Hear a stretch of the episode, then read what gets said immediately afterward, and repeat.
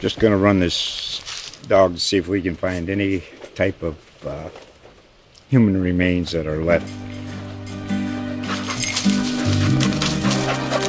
Listen to Where Secrets Go to Die The Disappearance of Derek Hennigan. From the Detroit Free Press, a new podcast set in the woods of Michigan's Upper Peninsula. Available on Apple, Spotify, Freep.com, or wherever you get your podcasts. Gorgeous George and Goze, are you ready? Junkie Nation, are you ready? Well, let's get it on. From the fight capital of the world, Las Vegas, Nevada, this is MMA Junkie Radio. We rollin'!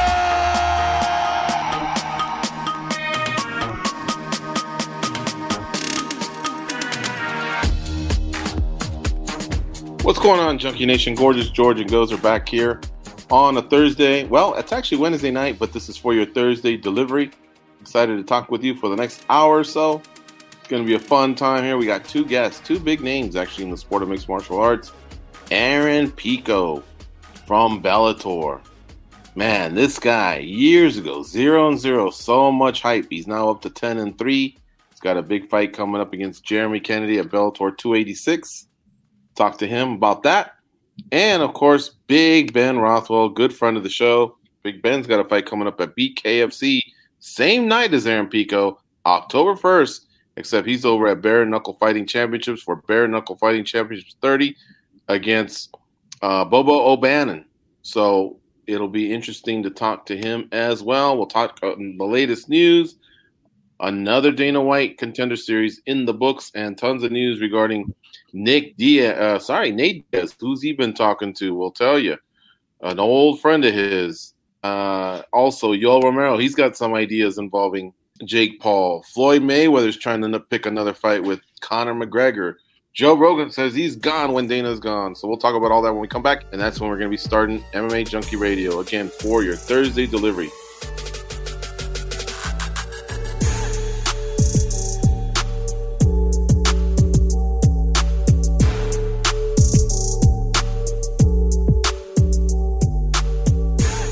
Right, Gator.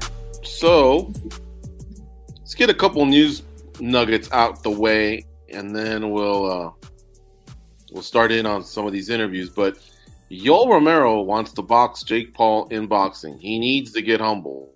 First of all, goes he's got to throw hands with Melvin Manhoef, one of the funnest strikers that's ever graced our sport. So first things first. And then I'm afraid he has to get in line. Like it's nice to pick a fight against someone, but Jesus, it's hard to believe he's not behind Anderson Silva and then Nate Diaz. So he's literally picking a fight against someone for late 2023. I don't hate him for uh, for trying because hey, we're talking about it on this show, right? But boy, is that just unrealistic. Um, you're right. There are two fights in front of Jake Paul. Uh, you could even argue that Tommy Fury, uh, uh, Hasim Rahman Jr., if that ever were to come up, all of those would happen before he would fight Yoel Romero. And even if Yoel Romero got his wish, Yoel Romero does not have the type of style that uh, would really suit him in boxing. So none of it really makes any sense. Uh, I'm I'm not interested in any way. Yeah. And you know, Logan Paul started this whole thing versus KSI, and then Jake Paul came along for the ride, and he's done better than him. I was thinking about Logan Paul the other day. And then somehow I came across the fact that he's headlining one of these major pay per views at WWE against Roman Reigns. And I'm like, holy cow. I remember he did well for himself at WrestleMania, but I guess this guy's really blown up over there. Well, his yeah, his first fight in at WrestleMania. If I didn't tell you, you know, there's a lot of people that just tune into WWE every now and again. You would have thought he'd been doing this for a while. He looked pretty damn impressive with what he did. But you know what? For as much as people hate the Paul brothers, it's the same thing for boxing. You know, Jake Paul is not the greatest boxer of all time, but you can tell he takes it serious. You know, he puts in the work. Uh, Logan's doing the same thing over there at WWE, and it's paying off. It just shows how big these brothers have become in, in just in society today. I don't know that he can sustain that in pro wrestling, but uh, he seems to have people's attention right now. And this is kind of a new era, right? That Triple H is is running over there. So who knows? Who, who knows? Maybe he's in it for a little bit longer than we think. But uh, you know, every, everybody we know that's ever done professional wrestling says, man, it just it beats the shit out of your body. It really does. And so um, Logan Paul has avenues that he can seek that don't involve that, where he could still make decent money. So I think he's along for the ride for a little bit, and then he's out. Mm-hmm.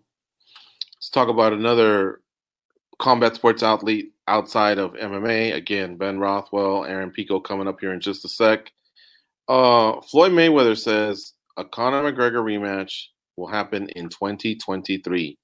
Then he throws shade at the UFC star. Here's what he said. He had an exclusive interview with Sportsmail. He says, quote, We don't know if it's going to be an exhibition or a real fight, but there's been talks of both. He also added, I'm not into fights where I'm not going to take any real punishment. that was kind of a funny bag. He continues, so guys like Conor McGregor and guys that don't really hit hard, such as YouTubers and UFC guys, I really don't mind colliding with those kinds of individuals, but nothing where I'm going to put myself in a position where I'm going to harm myself or hurt myself. Um, he does say, boxing is my first love in. Con- oh, sorry, that was Conor McGregor. That was the end of it for Floyd, basically. I thought it was kind of funny because you know, he kind of throws shade at the UFC guys, YouTubers, and specifically Conor McGregor. Now, Conor McGregor had a decent comeback. Look, we know he lost the fight. He did land that one uppercut that was nice, but he just wrote back in one hashtag, not interested. Um, so it, you know, it's kind of funny him dismissing Floyd like that, but I find it hard to believe he's not interested when that paid him four times any more he's ever made in the UFC. Yeah, I mean, not not interested would be the hashtag I would use for sure. Like mm-hmm. my first question would be why? Why do they need to fight again? There's no way you had trouble selling me on the first fight that Conor could do anything to Floyd Mayweather. One of the best boxers we've ever seen in our generation. And you're telling me Conor McGregor's going to pick up boxing in a couple months and give him a fight. That was absolutely ridiculous, okay? But we watched it. We sat through it. Now you want me to eat that? You want me to drink that Kool Aid a second time? Why? Tell me why. Why should I do it? I don't want to put money in either guy's pocket. Not for that bullshit. If Floyd Mayweather wants to fight someone real, cool. Okay? But all these dumb fights he's taken in Dubai and Japan or whatever, not interested in that.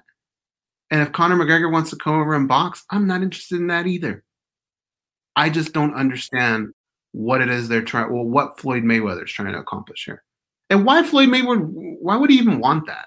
You know, other other than the money, which he's got tons of, why? Like to me, at some point, man, you're gonna start tarnishing your legacy a little bit by taking these stupid fights that really mean nothing. You're kind of acting like a clown now. You know, the only thing I can think of is this: they sold 4.4 million, I believe, pay-per-views, and they may be thinking, "Shit, if we just do 25% of that, that's 1.1, and that's actually a really decent UFC pay-per-view."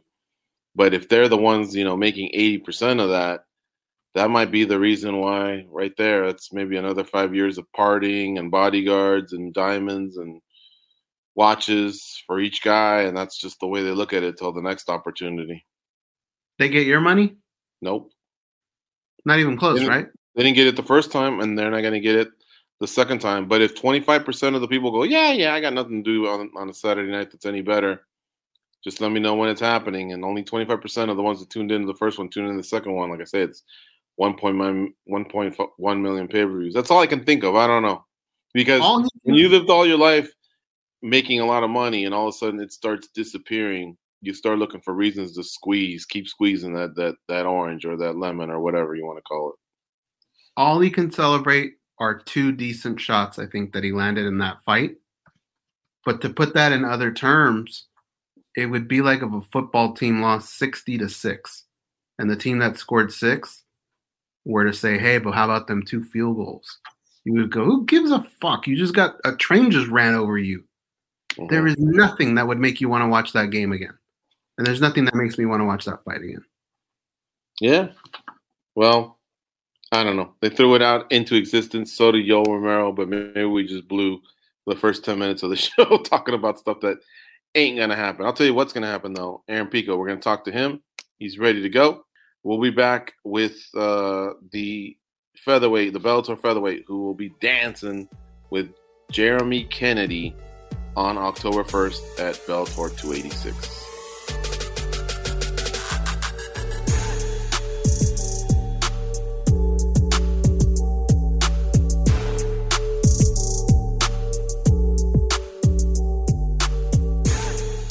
What's going on, Junkie Nation? Gorgeous George and Goze are back with another MMA superstar. This time we get to talk to Bellator featherweight Aaron Pico, who's got a big fight coming up against Jeremy Kennedy on October 1st in Long Beach, formerly his stomping grounds, that area, the 562. Now I believe he's in uh, New Mexico. How you doing, Aaron? How are you? I'm doing well. I'm doing well. Good morning. Thank you for having me on. I, I'm really excited to do this. So let's uh, let's have some fun. Thank you, sir. The pleasure is ours. You're a great fighter. We love covering you. Love seeing you grow up in the sport. Do you miss LA, by the way? Uh, now you've been a few years in Albuquerque, right? Yeah, I've been here. I've been here quite some time, like three and a half, almost four years. Yeah, of course, I miss California. Uh, I have a lot of family there. I love the, you know, different. You know, we have our, you know, the Lakers, the Dodgers. Our, Yeah. we have our culture there. But uh, Albuquerque's been very good to me. I'm enjoying everybody here. I have good friends. I have family, friends who I consider family now. Um, so I get the best of both worlds. Horses too, right? Yeah, I have two horses, four dogs. Yeah, my life is crazy. And, and a new baby, I think. Yeah, my son Valentino, uh, he's just starting to walk. Well, he he's been walking, um, but no, it's it's crazy to see he's getting into everything, and uh, yeah, he's a bundle of joy. I love it. Has he shot his first double yet? Can he walk? What's going on? Nah, not not yet. I want him to ride horses or or go on the go karts. I'm not sure if he'll wrestle. Ah, okay. Yeah. Um, yeah, that's just something you are dead set against. You, you don't want him in combat sports. Uh, no, I'm not dead set about it. It's just, uh, um, yeah, I don't know. I, you know what? I if he wants to wrestle, great. If he doesn't, great. But uh, we'll see. We'll have to see. Only time can tell. He'll definitely do a wrestling practice. He's got to put on the shoes at least once. But uh, Right. I'm afraid he'll like it. and uh, but it's just it's just a tough it's just a tough life to be honest with you. It's I mean I know every I I know every uh, thing you do at the high level is very very tough. Um, but wrestling and combat sports is just a different a different level of toughness, especially at a young age. I know for me, I you know grew up wrestling, cutting weight, and I enjoyed it. I looked at it as a game. Um, I knew you know if I had to lose some weight, I knew that if I weighed in, I was going to be able to get whatever I wanted after, and it was going to be nice. But that was just my way of thinking. I can't I can't expect everybody else to think like that. You know, having to having to lose three or four pounds as a young kid is kind of a lot of weight, and uh, I don't know if he'll be you know cut out for that, and and it's just sometimes not fun. But I enjoyed it. I, I really can say I enjoyed it, but not everybody thinks like me. So we'll have to see. We'll just have fun, enjoy life, and and uh, whatever he decides to do. Um, Dad will be there to support him. You still follow wrestling? Did you see Team USA did very well in the World Wrestling Championships? Yeah, I heard about that, and if I'm being honest, no, I don't. I don't really follow it anymore. I, I just Okay. kind of, um, you know, I have a lot going on with the MMA. I have my horses, and obviously my son, and and um, no, I always say I, I'm very grateful for what wrestling did for me, what it's taught me. But uh, once I close that chapter, I just um, I close it, and I don't really have any regrets or anything like that. I'm I'm happy. I'm happy that um, to see guys still, per, you know, pursuing their dream. Um, but at the end of the day, it was it just wasn't my dream. It wasn't my dream, and and um, I've I've moved on to other things, and and I'm okay with that. I'm I'm comfortable where I'm at in my life. Well, Jordan Burroughs won his sixth gold medal in the World Wrestling Championships. That's very impressive. And then That's awesome. Kyle Dake won one. You know, he's the guy that won four different weight classes in the NCAAs Yeah, yeah, every year. So, you know, I was cheering for the red, white, and blue, and that was that was cool. They had a, a great thing, but of like course. you said, you've closed the chapter, and so let's talk some MMA.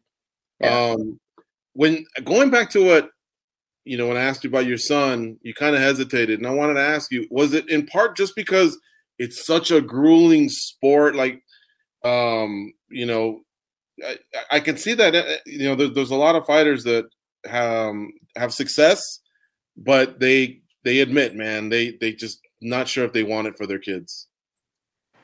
Yeah, I, I I'll be honest with you, it's really tough. It's really tough. I mean, training camp is is very difficult for me. Um, a lot of training. My body hurts sometimes. I don't feel like going to the gym. Um, obviously, I have to watch my weight. I got to make weight. It's just a very, just different different lifestyle. But I like it. I, I enjoy this. This is all I know. I've been. I started wrestling when I was four years old. I think I had my first wrestling tournament. Uh, I was 35 pounds. So this is this is what I've known and been bred to do my whole life, and um, I'm okay with that. Um, but it is a difficult. It's a difficult sport. A lot of head trips as far as mentally, ups and downs, and um, and sometimes the consequences of you making a wrong, you know, wrong move is is you getting getting knocked out, sent to the hospital, orbitals broke, hands broke, feet broke, legs broke. It's just different. You know, in NBA, you missed, you have a bad game. Okay, you only had ten points, and you know what I mean. You get to go home and you're going to get a paycheck the next month, and you're going to be making your millions of dollars. The way that the MMA works is just doesn't work out that way and um, it's tough. Not everybody's cut out for this. You know, some like like I always say, some dogs just don't hunt. Right. Well, you're hunting. You're on six yeah. in a row now. Yeah. And I know early on in your career, a lot of pressure. You know, you you came out of the gate a little slow, four and three, but now you're ten and yeah. three and six in a row. And yeah. Jeremy Kennedy's a big dog. You know, he fought in the UFC before. He's been around, and now you're getting closer. Now we can start talking about like hey, if this goes your way, if you say the right things, you know, um, now we start talking like titles. Are you, are you get, is it kind of getting a little bit more exciting now that you're uh, like being featured and talked about that like that? Yeah, I'm, I'm, I'm really excited for that. I think this is where I've always pictured myself. And as a young kid, I've always wanted, wanted to be a world champion. So now I'm kind of knocking at the door for that. I feel I'm physically and mentally ready for it that's the most important thing. I think before when I first came into my career, I was only 20 years old and had a lot of pressure, a lot of hype, but I had a lot of learning and growing up to do. And uh, I'll be 26 on Friday, so I think I'm I'm at that stage in my life, physically and mentally, to uh, take on the challenge of being a world champion. And and I've been saying it. I don't want to be a good champion. I want to be a great champion.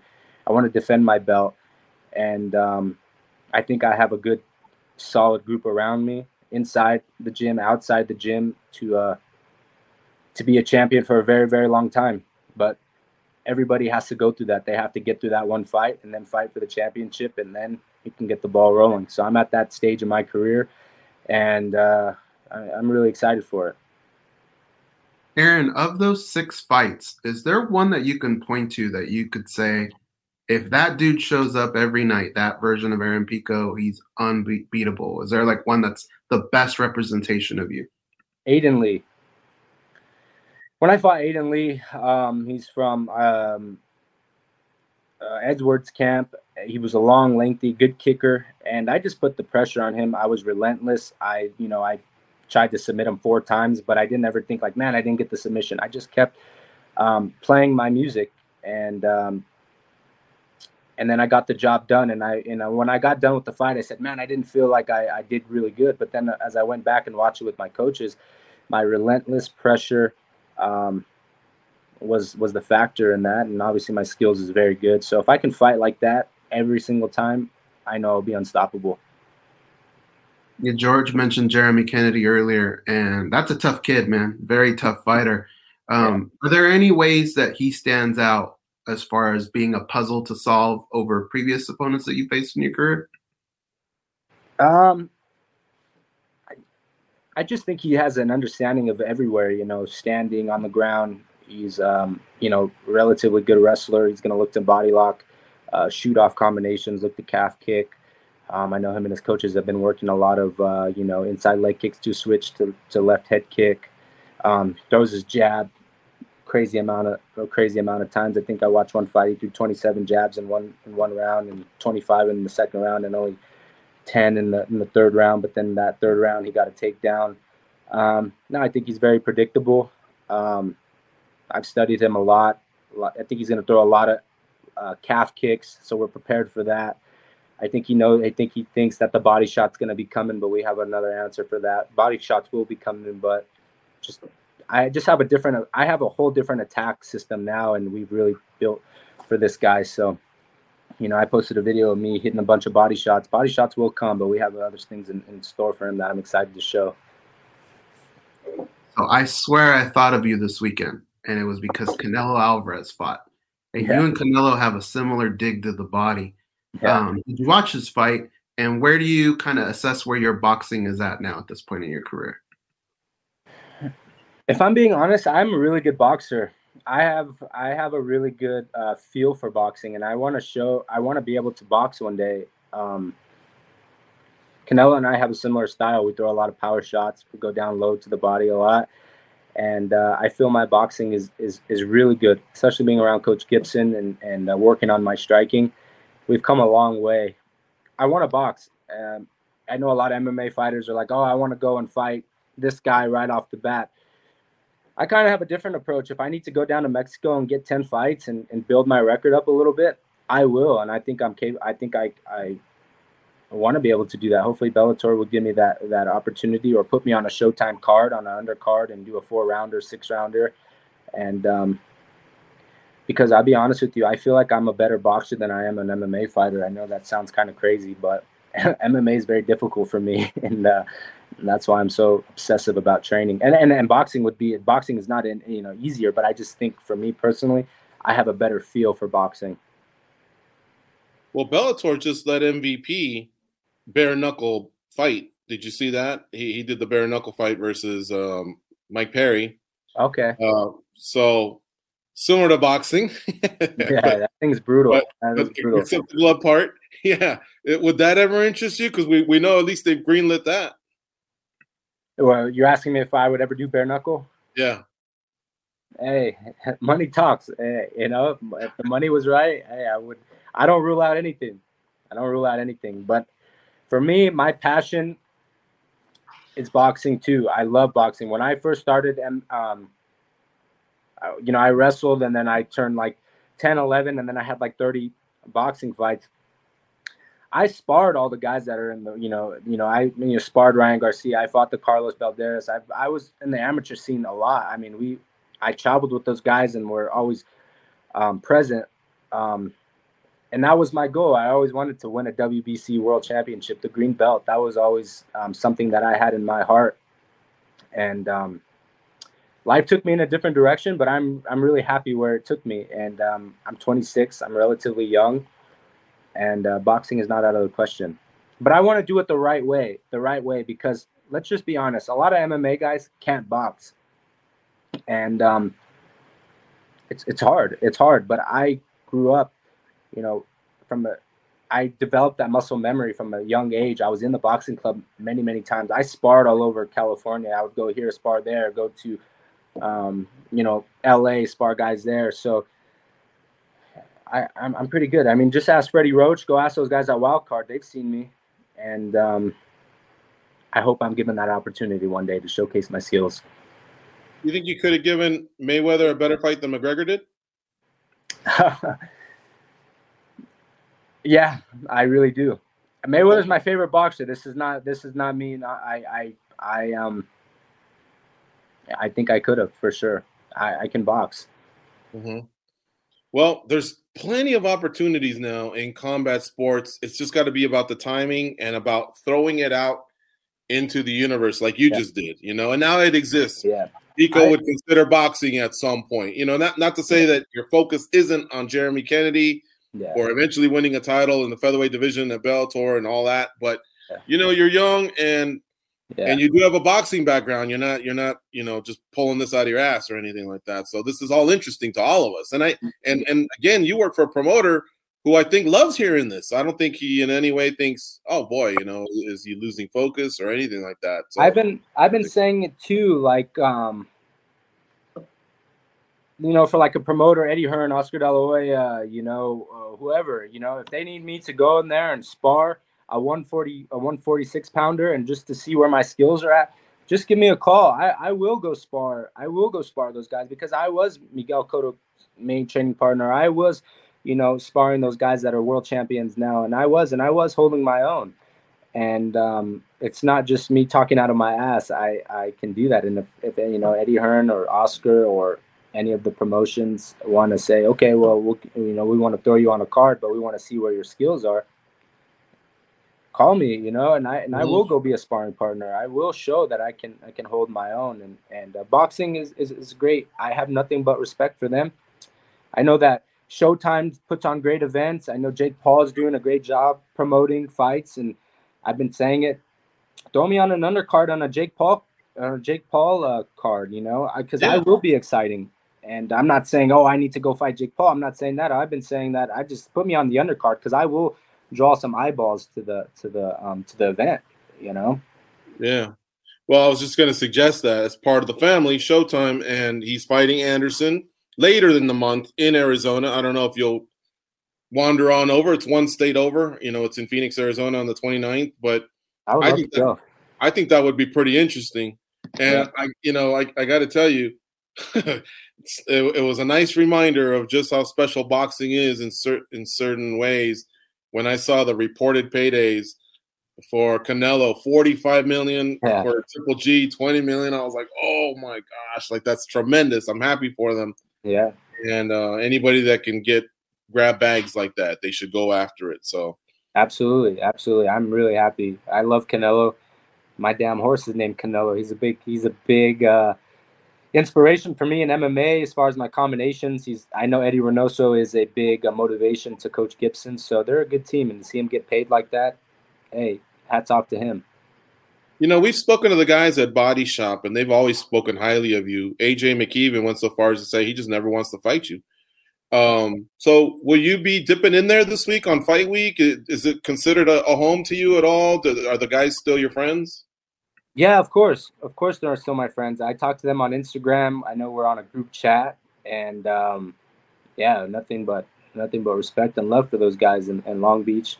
Um, yeah, if, if time permits and I can stop by, I know the door is always open to me, and vice versa. If they're ever here in New Mexico, they're always welcome at Jackson Wink at my home, and um, they are a family. Like I said, AJ and I grew up together many times he spent the night at my house my mom would go pick him up and you know if i needed to lose weight as a kid my my dad couldn't take me to the practice you know antonio would help me. So it's uh it, it's just some things that that you remember as a kid they they are family. There's no bad blood just because mma tries to turn guys against each other. I'll never go down that road.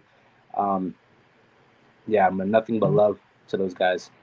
And that's kind of how he made it sound like you know this is this is kind of like my brother and you explaining how the parents would coordinate, you know, when you guys were younger. There you go. That solidifies, I guess, yeah. what he was saying. But I thought that was tremendous that he right away shot it down. Nope, don't ask me that again. I'm, it's not going to happen.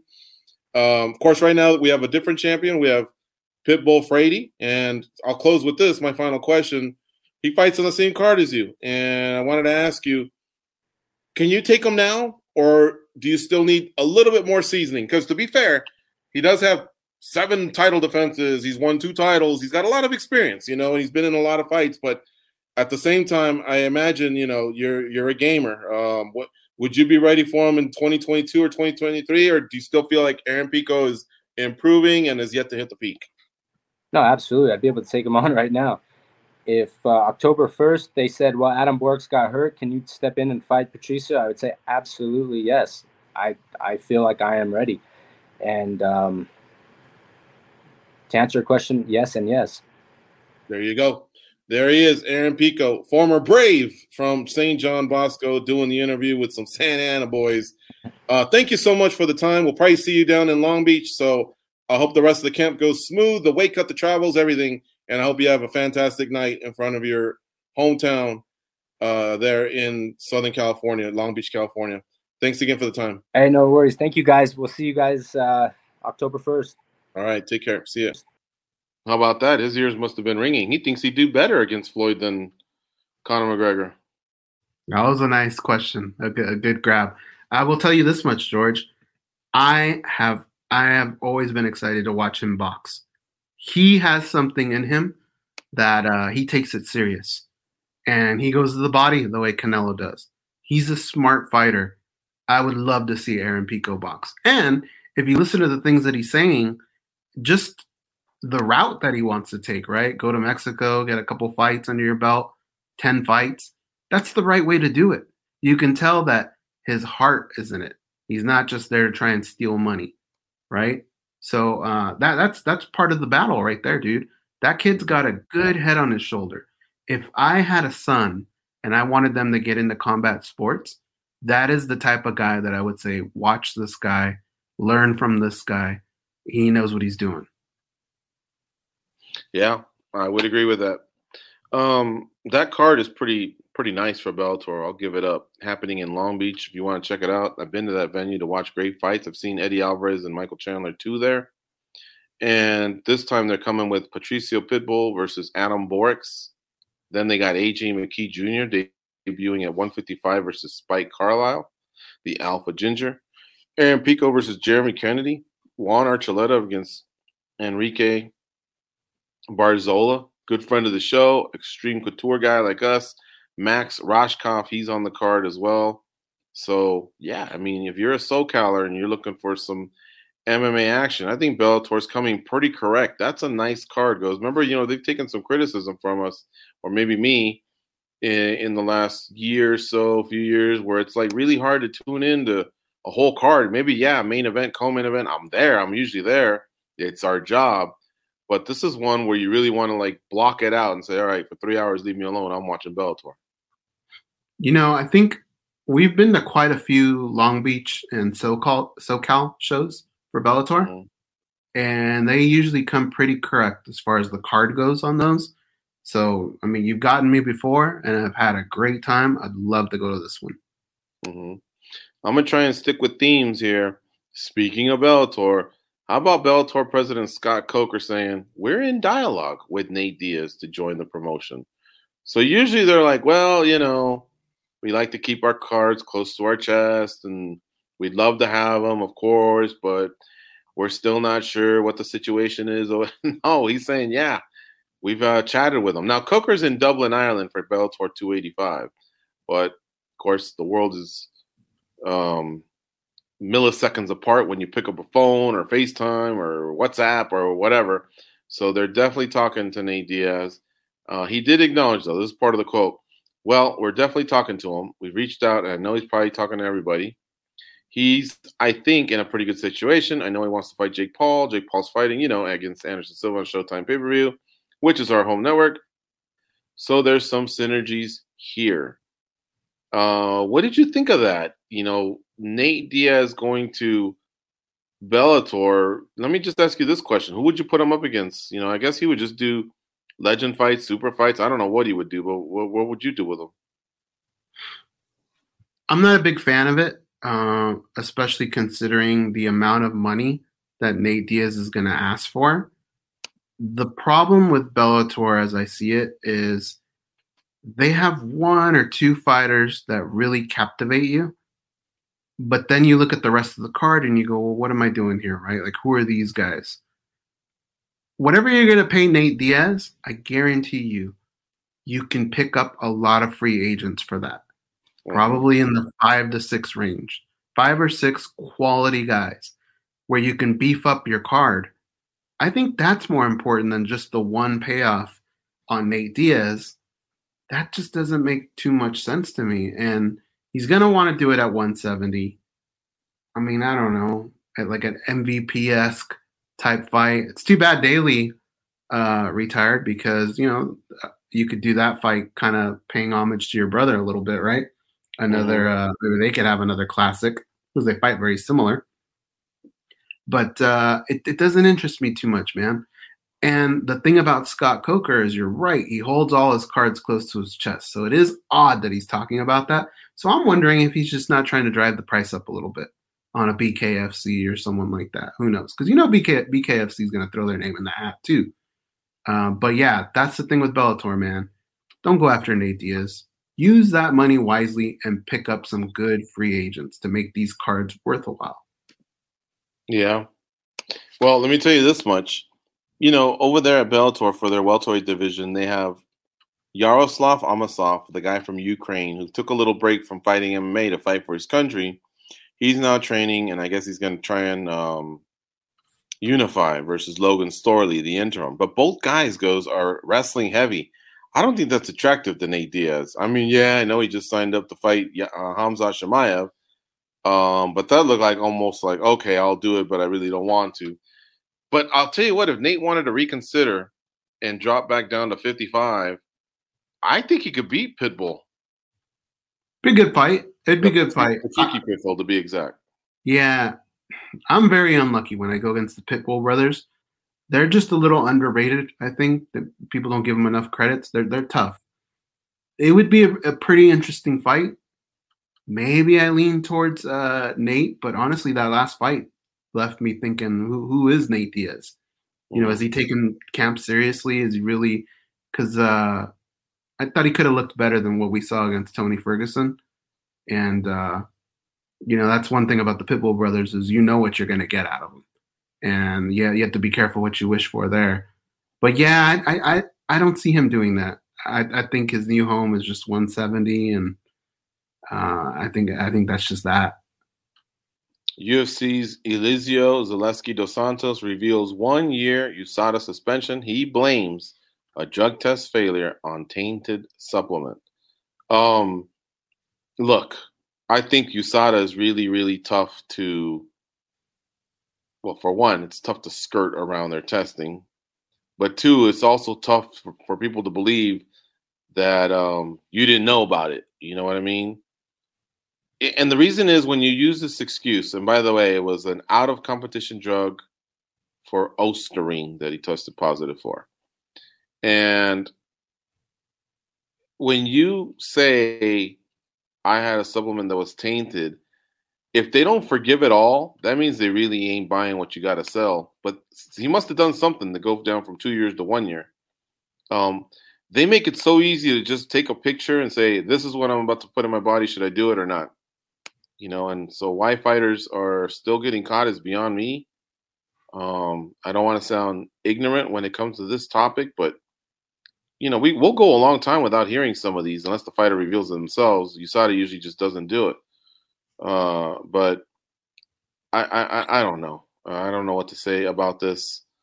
Uh, he did get it down to one year. That's that's definitely good for him. But yeah, I, I don't know about some of these uh, appeals towards, you know, hey, give me some leniency. This is what I thought had happened, or whatever, all because of a tainted supplement. I, I, don't know. I think the UFC makes it too too easy to not get caught cheating. I think it's got to be a little bit of laziness on a fighter's side because you're right. Even if you're in doubt, even if it's a little bit, the penalty can be so severe that you got to just take that time to go, is this okay? And you're right. They make it very, very easy. So to me, I think whenever I see that pop up, I just think either a fighter's guilty or they're just lazy. Had to be. I can't think of anything else, honestly. Um, but he did get it reduced to one year, so I don't know. I don't know what to say about it. It, it. It's in the news, so we're covering it. We got to move on to our next guest. Big Ben Rothwell has a fight coming up against Bobo O'Bannon. Let's talk about that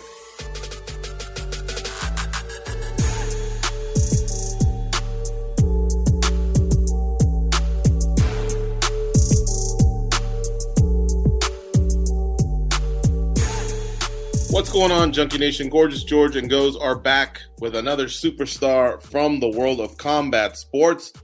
Former MMA fighter. Meh, we're not saying he's done, but he's a current bare knuckle fighter. Ben Rothwell joins us here on the program.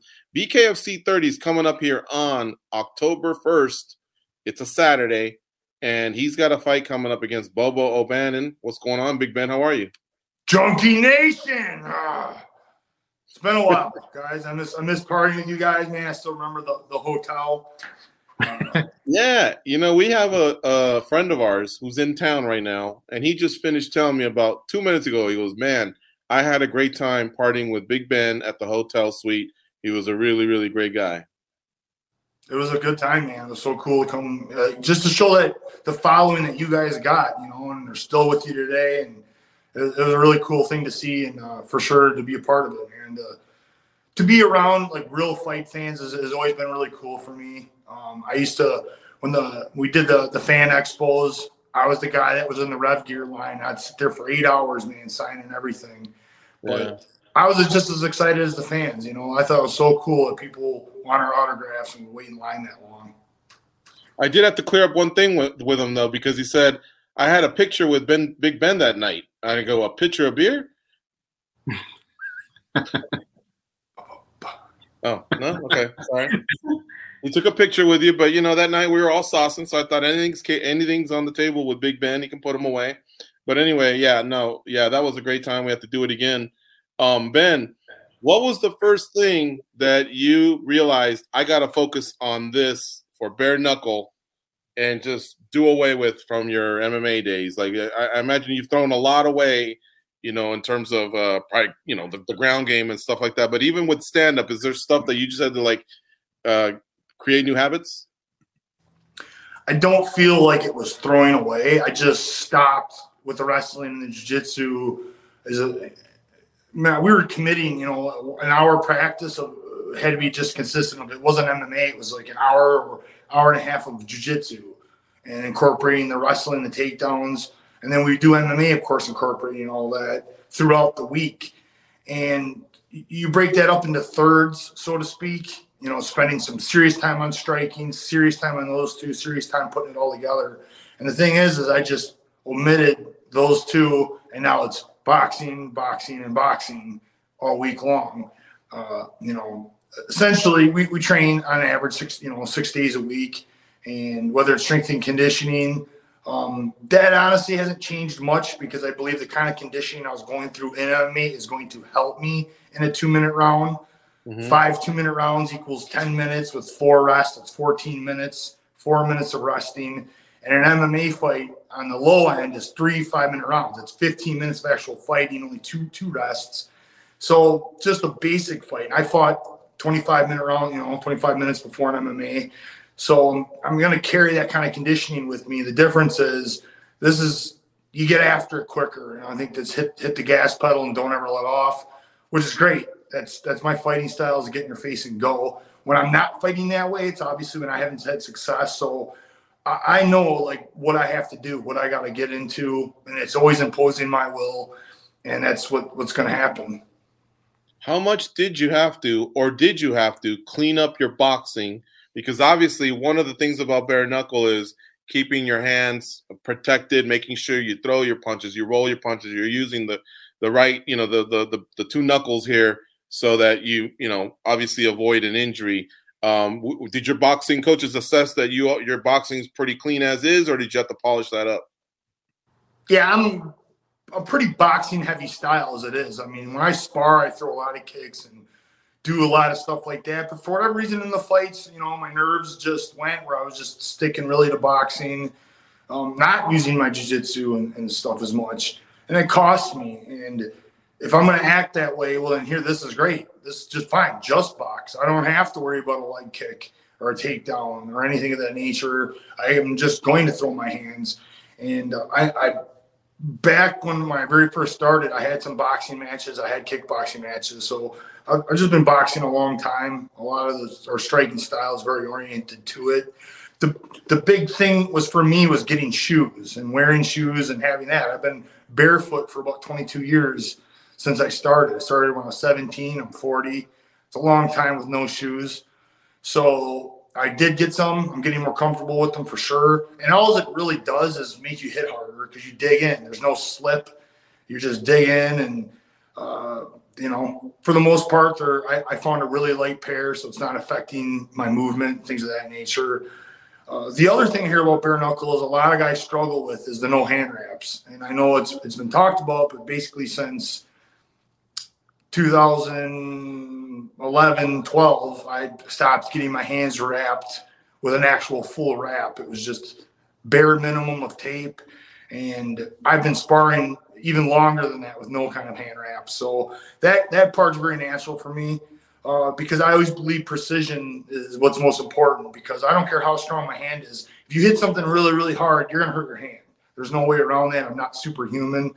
It's just doing your very best to hit. Obviously, like you said, the right the right part of your knuckle and hitting the right spot. Got to hit the soft tissue, and that's just the aim. You know, like I said, precision for me trumps everything with this. Are you excited about the fact that now people are saying, "Hey, Ben, bare knuckle fighting. When's your bare knuckle match? You know, or, or your fight versus Oban O'Bannon or whatever." Versus, it seems like sometimes, and I don't mean this as a shot to the UFC. I'm, pretty sure you left on good terms, or maybe you can correct me if I'm wrong. But in the UFC, it just seemed like fighters are part of a fight night or a numbered series. Here, I feel like Ben's got a Ben Rothwell has a bare knuckle fight match coming up. Like there's a big spotlight on the top fighters of the card. You feel the same? Yeah, I mean, this is my first gig, so for me, it's kind of like a proving thing. There's a bunch of bare knuckle fans that you can see. They don't know what I'm about. They they don't, and some are just not sure because there's that question: How is this fighter that did MMA going to adjust to, you know, bare knuckle boxing? So there's a little bit of a proving going on, but I can already see everything that you're talking about. And yeah, no knock on the UFC. I left on great terms. Everything's everything's good. It's MMA, but it did become a little bit of a cookie cutter. Like everybody's dressed the same, everybody looks the same. Kind of took the personalities away. It's just a fact. You know, it's it's nothing that none of us know don't know already. While this is, I get to kind of become myself again. You know, get. I always talk about it. The guy you're talking to now isn't the guy that fights. You know, I I'm certainly known to have a light switch, and at fight night, I definitely have a persona that comes out, and it's just it's that entity inside of me is of self defense. You know, I'm imagining things like somebody, you know, this I use this one. It could be any kind of thing you want, but I was always like, if somebody just recklessly came and pushed your wife down in front of you, how would you act? You know, there's no thinking, there's nothing. There's just like a very honed in rage to end somebody as quickly and as fast as you can. Like that's where it's at. Like that's the self defense. That's that guardianship inside of it, and bringing that out in a competition because I'm going against another man that wants to try to hurt me and put me down. So I have to take that offensively and and show you know what it is. I'm one of the best in the world at what I do, and people like to see when I'm at my best, and people understand a knockout. Ben, do you anticipate the nerves, the energy from the crowd to be somewhat similar to a fight night that you're used to, or do you think this will all be kind of a new experience that you're gonna just have to go through on the first time? It's tough to say. I'm going. I'm basically my opponent's home area, so a lot of it's going to be. I'll probably hear boos. There's a lot of people there for him, uh, but the crowd. You know, I, I fought in some really big arenas, very loud arenas. I fought against people that had that whole arena for them. So the arena I'm fighting in isn't as big as those, but it doesn't matter. It's energy. You got people, and my job is to get them as excited as possible. That's all I care about. I don't care about anything before and during. It's getting the finish. Always gets that kind of reaction out of the crowd. That that's what I fight for. So that's all I'm really focused on. Any nonsense that happens beforehand, it has to be just that. Is there anyone in particular from the bare knuckle world that you leaned on for a little bit of advice when you first took this assignment on? Honestly, no. I just kind of made my phone calls to the company, getting to know certain people, and then Chris Lytle is actually performed, and now he's the official you know, ring announcer or, or, or commentator. And he did when I, when I came to the event. He was excited to have me and asked if you know said if I need any help to look to him, and that could very well happen after. Just for this particular fight, I'm just kind of like locked into things. I do have a boxing coach. We did get some golden gloves and some pro boxers with us. I also got a very big heavyweight that trains with me on a full time. So I got myself set up pretty well. I just didn't want to mess with things too much. I just, you know, for me, it's a fight. Like, you know, people are like, oh, there's a kickboxing, it's MMA, it's this, that. And like, if you venture into MMA, it is very different from all the others because there is a lot more things to worry about. But for me, it's I've been doing that for a long time. So for me, a fight's a fight. Like, and that this is no different. It's it's letting that uh, anxiety and adrenaline focused into a power and unleashing that on my opponent. Day to day, do you feel almost re-energized to a certain extent? the training is, lack of better words, just awesome because the wrestling and jiu-jitsu have a toll at 40 years old. It just you feel worn down the next day. It's just the wrestling is always the, the highest risk of injury. Uh, I've watched that. You know, if anyone tries to argue it, there's nothing as injured as many people as wrestling has. So I'm avoiding a lot of injury from that. Um, my knees are holding up better because I'm not throwing kicks and blocking kicks and doing that nature. So I'm really just focused on boxing, strength conditioning, and overall, I think it's been better for my health. I also notice I have more output. Um, maybe able to do a lot more things. I have more time to add in like a bike ride and do some other, you know, cardio activities to kind of spread out everything in my dynamics for cardio. So it's it's yeah, it, has been enjoyable. Last one from me, and I'm hoping you could help settle a debate. Do you think George looks more like David Beckham or Danny Trejo? We were talking about this before you came on. I don't know about Beckham, but maybe Danny. I, I, if I have to pick between the two, I'm gonna go with Danny. That's hey, what I was it. saying. I'll take it. He's a great actor. All right. I want to do the Desperado version, man. I want to get you like stitched out with the knives and everything, and then be extra badass. Um. So Ben, this is a fight in the what what division are we calling it? We were talking about it a little bit earlier. Heavyweight, or are they creating? Is it Time a catchweight, or are they creating a super? Before we got into this question, what did you say though? I did say you're looking pretty good. Like the t-shirt fit nice. Looked like you had some guns. There you go. Yeah. But but you're telling me you're going to come in heavier to this fight than you have for. Yeah. So I asked you. I go. I know I'm on camera. I said, how much do you think I'm looking like I'm weighing right now? I said 262. Yeah. So I'm at I'm at three bills right now. This fight, um, I have I'm contracted to be 295. So it's been a long time. Like this is, I'm carrying this weight a lot. I, I know this kind of got dropped on you guys. I think everybody's like, what is this guy to show up looking like? But I'm, as you guys can see, yeah, I'm ready to go, man. I'm in shape. This is, I'm, I'm a true super heavyweight. Like I carry this weight. I'm always having to drop 30 pounds and to make things. Like that hasn't been good for me. Like, yeah, I've, I'm not super ripped, but I'm 40 and like I've been dealing with this for a long time where like my body wants to be this. Like I, I maybe should have been a professional lineman when I was a kid, but whatever. This is where I ended up. So I'm, I'm going to kind of be more me. And uh, I think it's going to make a big difference. Uh, we'll see. You know, I think I think they're like, man, this guy's to come in as a slob. He's not to have no conditioning. Cool, man. Think all of that, but something else is going to show up. And I'm kind of excited for that to kind of bring back that role of super heavyweight but in all, if you look on Wikipedia, heavyweight is 205 to unlimited. Like that's just natural heavyweight dealing with boxing. And the BKFC on Wikipedia, that's what it says. I'm like, that's the way it should be. Like we're heavyweights, like just deal with it. But they're trying to change it. They want to start making uh, limits on things. So we'll deal with that after. For this fight, it's 295, and that's what we're gonna do. And I'm ready to go. So let me ask you one question here that I believe, like you said, there'll be naysayers. So I, I want to ask, but more on an educational side. Granted, when you did have to make 266 or 265, whatever, there probably came with that a lot of conditioning and diet that maybe possibly had you in better shape. What would be your counter to that?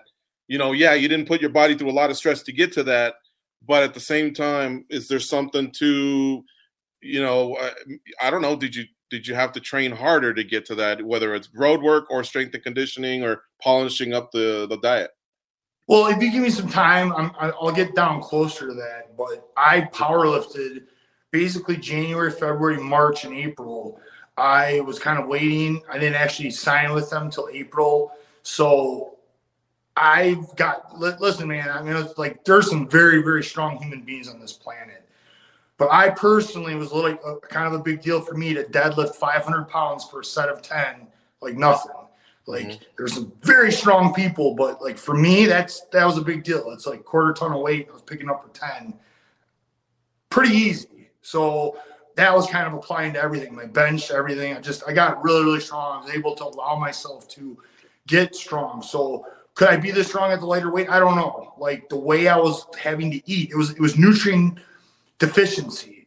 Like I paid Andy Galpin and uh, their crew, like I worked with, like the best, they're some of the best in the business, and they had they did every test you can imagine, my blood work, everything. I'm like, I was eating, I cut out dairy, I was eating everything by the gram, like measuring everything to make that 266. So I kind of like got to not do, you know, kind of I had to eat like ample amounts of protein and kind of be mentally just kind of feel feel good and just get really strong. And I, I, I was actually a lot heavier, you know, to be honest. But mm-hmm. this is kind of where my my now that I was like they were like we got to get you down. I changed my training, but it's a good balance where it's like I need to be crazy heavy, but like yeah, I'm cutting it down and I'm, ta- I'm, I'm retaining the strength. For me, I think that's important. Retain being this strong, still having the conditioning, still being able to do what I can do, and that's just it. Just mentally feel good too. I think that's even that probably has more importance to it than anything than feeling mentally just upset and drained and looking at the scale every day. I just like I said, I'm just more natural, and it's just I think it's a it's a big deal. What kind of a plan do you have for your career at Bare Knuckle? A three fight plan, five fight plan? Is there anything that says by this I want to be a champ? And I ask this only because not questioning the age or anything. Heavyweights can fight for a long time, but what I have noticed is some of the fighters that have gone over from MMA, they fight, they they come in, they make some money, they do their thing, but maybe it's because of the cuts, the violence. I don't know what it is. I, I haven't gotten a good grasp for how long a a fighter can sustain in bare knuckle. You know, like in you in the UFC, people would make a big deal out of like, hey, that's his 20th fight. That seemed like a nice benchmark, even though there's guys that have fought into the 30s and almost 40. And then there's some that after 10, they just got cut or they, they, they retired or whatever. In bare knuckle, I'm seeing a comfort zone of about five to 10 fights, and that might be it. So, how about for you? Have you kind of like thought about that? No, honestly, I didn't think about it. I don't want to think about something in the future, like like thinking about future opponents. Like, well, no, I got I got Bobo Bandit in front of me. Like that is first and foremost. Like we did we did talk about like, hey, what ifs and just stuff like that. But my mind's always focused on here and now, and I have to perform here and now. If you have bad fights, yeah, that number you got this number in your head. I'm gonna get ten fights, and then also you have a bad fight. Now you're like, man, I hope I get five now. Have another bad fight, and then it's it. Like you don't know. What I know is I need to do me and let my body kind of decide, let my mind decide. Like, feel like I got my wits about me and I feel good. I'm healthy. And, you know, I, I'm 40, but I don't, I don't, there, there's, there's a fire here. It's like when the fire goes away, you don't want to fight you're just fighting for money. Like, yeah, I would, I would immediately be done and walk away. And that's not, that's just not where I'm at. I love what I do. I've been doing this a long, long time. Um, and that's I think is most important is that when your passion's in it, you will fight good, you'll be safe. And if you're not, and then you're probably gonna have a bad night. But it's still whatever. Like I try, I just I don't I'm a guy that just don't make assumptions, don't think things you don't can't know and stuff like that. So I just really try to get all that stuff out of my mind. And I, I see where you're trying to go. It's like, hey, interested to think about it, but I just don't think that it just doesn't matter. Like what I what I know is next week I have a fight. That's that's the thought. Everything has to be focused on that and giving my very best performance for that night. Once that's over with, then we evaluate and think about the next one, and literally just take it as a fight by fight type of mentality. And we'll definitely be tuning in. Bare Knuckle 30, the co-main event featuring Bobo Bannon versus Ben Rothwell. Cannot wait to watch that. Thank you, as always, for the time, Mr. King of Kenosha, Big Ben Rothwell.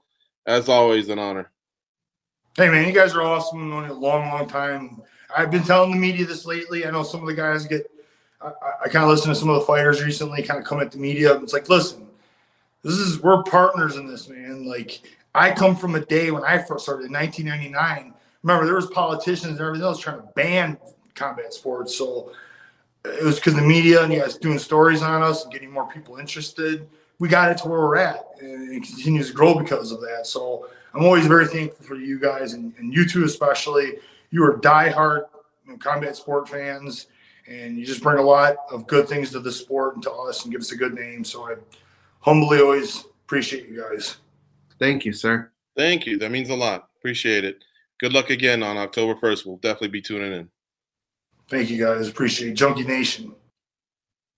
Always nice talking to the big man himself, Big Ben Rothwell. Sounds like a young, like a young kid going back to school. Goze. He's doing his back to school shopping for clothes. He's getting all of his his books covered. He's got his crayons, rulers, new pencils, everything ready to go. Yeah, it's an interesting approach he's taken. I mean, this is a brutal sport, man. BKFC, you're, when you were going over like the longevity of what those fighters are, we still don't really know. But it, I don't know that the shelf life is that big, especially at heavyweight. So we'll have to see. But uh, it seems as though he's taking it serious. You know, Ben doesn't strike me as a guy that would take things lightly. But we'll have to see what what happens here. But I'm glad he's over there, and I think he's going to do good. I think he's going to do well. It's going to be exciting. Couple quick ones here before we leave. Joe Rogan says uh, he'll be done when Dana White leaves. He says it's in his contract. What do you think? Is that does that sound about right to you? I mean, they they are pretty good friends. They're both very rich, and it seems like one is just kind of repaying the other one for the opportunity and just being loyal. Um, do you do, does it sound like kind of like a pretty firm retirement there from Rogan? You know, whenever Dana White's done, he's done. Yeah, it sounds about right. Um, you know, Joe's been kind of getting a little bit of heat with people saying that he's kind of phoning it in. And Joe's just so good at what he does that maybe uh, not the frequency of cards that he had before is so different now, especially with the new rotation of broadcasters. It's just really hard to keep up with the sport. Uh, so I don't know. I, I don't know. I can't tell if Joe still has the same fire and love that he used to. But if you ask me who my A team is, it's Anik, it's uh, Rogan, and, and Cormier. I like that group together.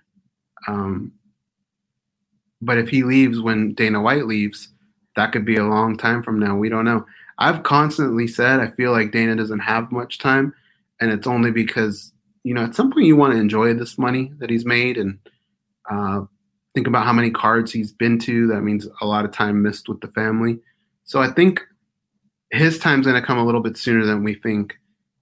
I would hope Joe Rogan sticks around, but uh, if that's his call as well, then you know it's not like we're not going to hear from him. He does so many things that involve submission grappling or MMA that he'll still be around and we'll still get our Joe Rogan fix, but it will probably feel like a different product without both of those guys.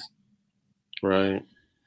And then Dana White, he just met with the media after the latest Tuesday night contender series, and he says the plan, his eventual plan is to have Tuesday night contender series on ESPN, the network goes, not ESPN Plus or ESPN Radio or ESPN Two, ESPN the network. Now you know that sometimes Dana says crazy stuff like it'll be the biggest sport ever, including soccer or whatever, and I just roll my eyes. To this one, I don't. I think it can make it. We've seen versions of Tuesday night fights, Tuesday night Titans, pro wrestling, boxing, whatever, where there's something that happens midweek and and there's an audience for it. I think this one has a chance to come true for Dana.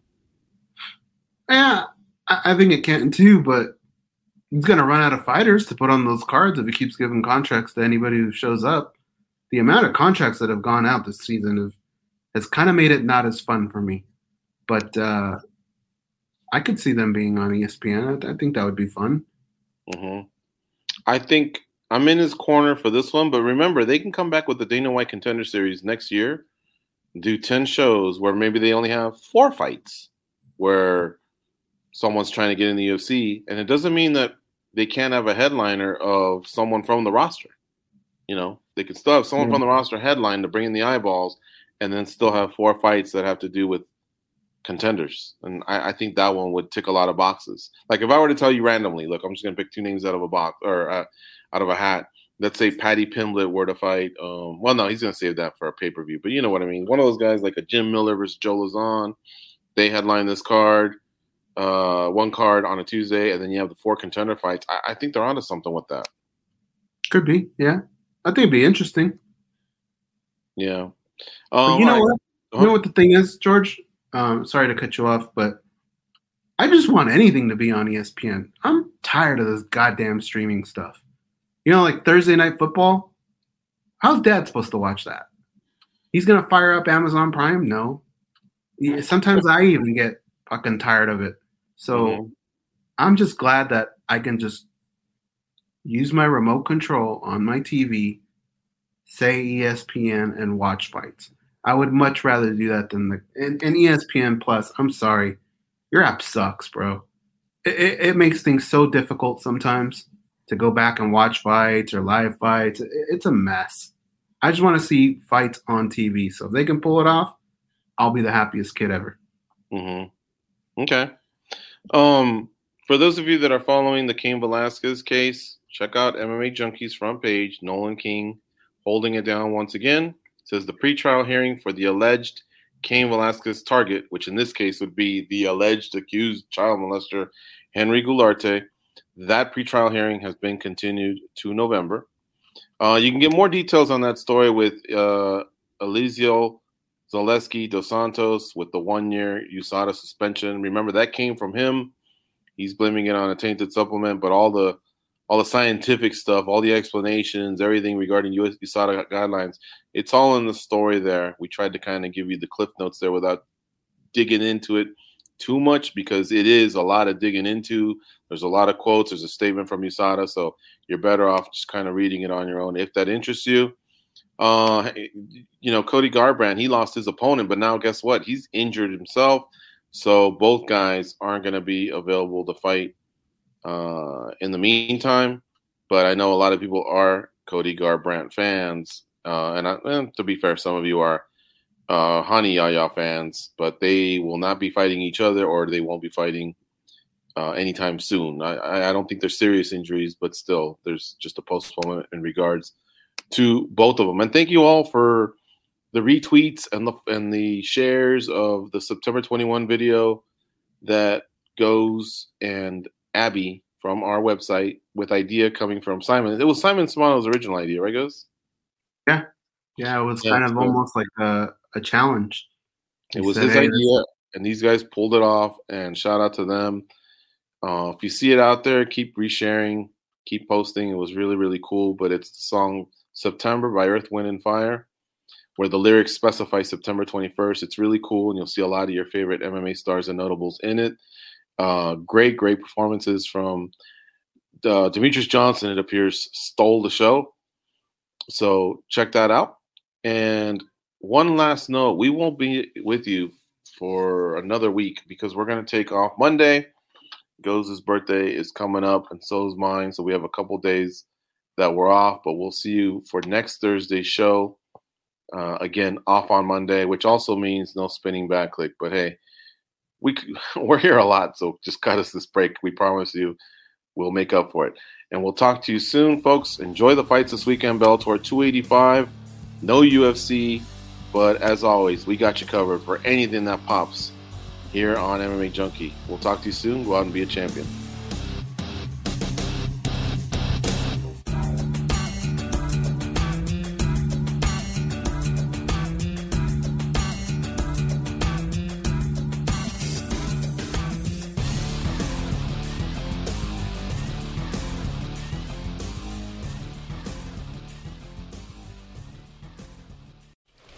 Just going to run this dog to see if we can find any type of uh, human remains that are left.